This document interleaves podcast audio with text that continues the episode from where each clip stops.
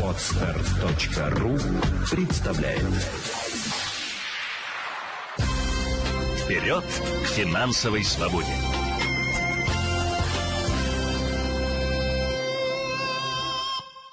А еще активнее стали работать телефонные мошенники. Под видом сотрудников банков пытаются выведать персональную информацию и снять деньги с карт. Но еще и оформить на своих жертв кредиты. Как распознать афериста, выясняла Оксана Серова.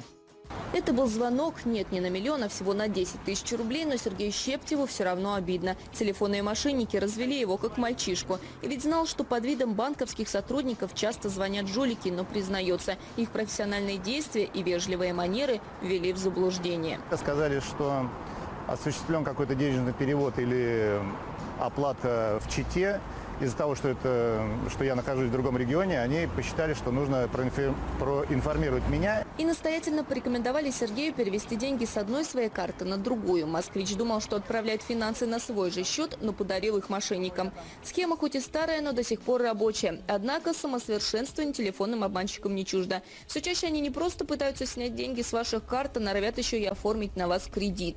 Так, умело манипулируя действиями жительницы Альметьевска в мобильном приложении, жулики повесили повесили на нее займ в 150 тысяч рублей. Все говорю, э, и бабушкам, и дедушкам своим говорю, не, не берите трубки, и все такое, не, даже и, и не думайте, а сама, говорю, попалась. На самом деле не попасться довольно сложно, ведь телефонные жулики не только мастерски копируют манеры настоящих банковских сотрудников, но и умело подделывают банковские номера. Такой вид мошенничества называется фишингом. Подделка, она происходит именно из-за переадресации. Они делают подменный номер, очень похожий на э, номер популярного банка, состоящий из трех цифр. А на самом деле вы фактически попадаете на, в лапы мошенников. Которые, конечно же, не упускают случая выведать у вас секретную информацию или предложить невероятно выгодный кредит. И даже если вы действительно бы не отказались от банковского займа, сразу никаких решений не принимайте, советуют эксперты. Сразу кладете трубку, звоните в ваш банк, и говорите, мне поступил звонок с такого-то номера, представились вами, сказали то-то и то-то.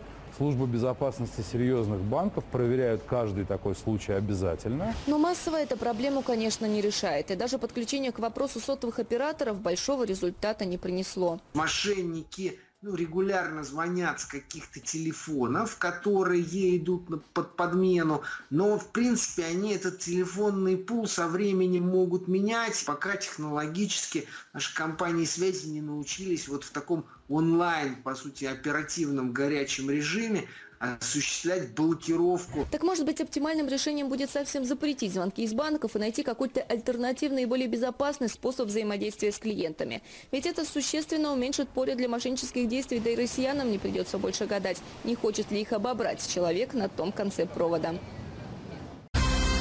Вперед к финансовой свободе!